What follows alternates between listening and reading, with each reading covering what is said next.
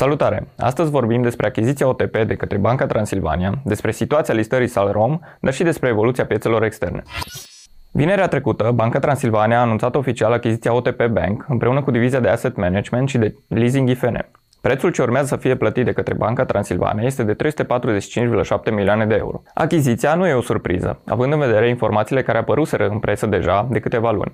Totuși, cu această tranzacție, Banca Transilvania își consolidează puternic cota de piață și, după cum afirmaseră reprezentanții companiei, va căuta noi oportunități de expansiune. Ce înseamnă această achiziție pentru acționarii Banca Transilvania? Beneficiile se vor vedea mai degrabă pe termen lung. Pe termen scurt însă, Banca Transilvania va decide probabil să nu distribuie dividende cash în acest an, având în vedere achiziția făcută. Însă, așa cum spuneam, beneficiile, chiar dacă nu se vor vedea imediat, vor aduce cu siguranță plus valoarea investitorilor pe termen lung. O altă informație de impact este legată de hotărârile luate de către acționarii fondului Proprietatea. Deși data trecută discutasem despre bugetul de venituri și cheltuiele al FP și despre faptul că aceștia își bugetaseră niște cheltuieli care indicau listarea Salrom, Acționarii au respins în adunarea de marți vânzarea oricărei din participații care individual sau cumulat depășesc 20% din activele imobilizate ale FP, incluzând aici și Salrom. Recent, Ministerul Finanțelor anunțase că va vota împotriva acestor vânzări, întrucât dorește ca FP să cofinanțeze proiectul numit Fond de Fonduri pentru Reziliență, asumat de către guvern prin PNRR. Așadar, ne luăm deocamdată gândul de la listarea Salrom și ne uităm doar la programul de răscumpărare aprobat de acționarii FP, în număr maxim de 1 miliard de acțiuni, care ar valora peste jumătate de miliard de lei la prețul pieței. Pe lângă programul de răscumpărare a fost aprobată și vânzarea participației la Engie România pentru suma de 432 de milioane de lei.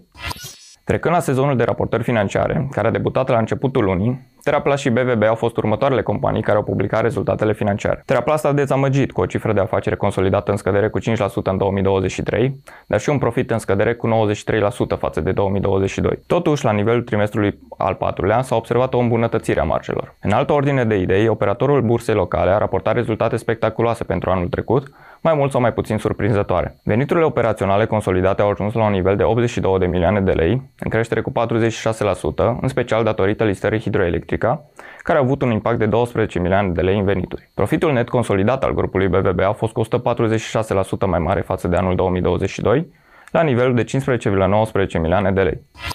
Sezonul de raportări financiare continuă cu cele mai aglomerate două săptămâni din acest punct de vedere, mai multe dintre companiile de pe piața aero, dar și de pe piața principală, publicându-și rezultatele preliminare. Trecând pe plan extern, deși indicii americane au atins recent noi maxime, S&P 500 trecând chiar de pragul psihologic de 5.000 de puncte, datele cu privire la inflație din luna ianuarie au dus scăderi semnificative pe bursele americane. Datele au arătat că inflația a crescut cu 0,3% în luna ianuarie față de luna precedentă, mai mult decât estimările. În termeni anuali, inflația a ajuns la nivelul de 3,1% față de 2,9% cât se aștepta. Astfel, investitorii anticipează că cei de la Fed vor fi și mai prudenți în ceea ce privește politica monetară și vor mai trece probabil câteva luni până vor decide să reducă dobânzile. Aceste așteptări s-au văzut și în evoluția indicilor, după publicarea datelor, care au înregistrat scăderi de peste 1% marți. Așadar, din nou, bad news is bad news.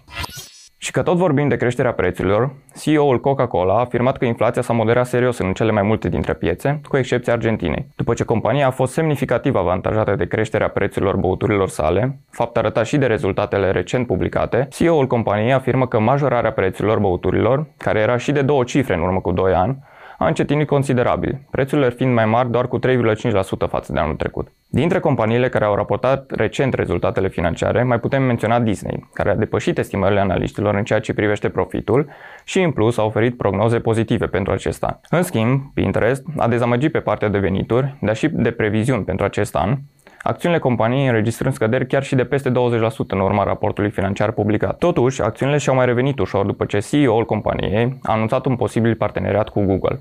Revenind la Fed, misiunea acestora rămâne complicată și mai reduce din optimismul investitorilor din ultima perioadă. Cel mai probabil, investitorii vor continua să reacționeze la orice fel de date care ar putea influența deciziile Fed cu privire la politica monetară. Pe plan local, rezultatele financiare vor da trendul următoarelor luni, împreună cu propunerile de dividend ce vor fi anunțate. Pe măsură ce rezultatele companiilor vor continua să apară, noi vom actualiza raportul de sinteză de pe site-ul nostru pentru a vă ajuta să luați deciziile informat. Acestea fiind spuse, vă așteptăm și săptămâna viitoare pentru a afla principalele trenduri ale săptămânii. Nu uitați să dați like, share și subscribe, dar nu în ultimul rând să dați valoare informațiilor prezentate astăzi. Până data viitoare, investiți inteligent!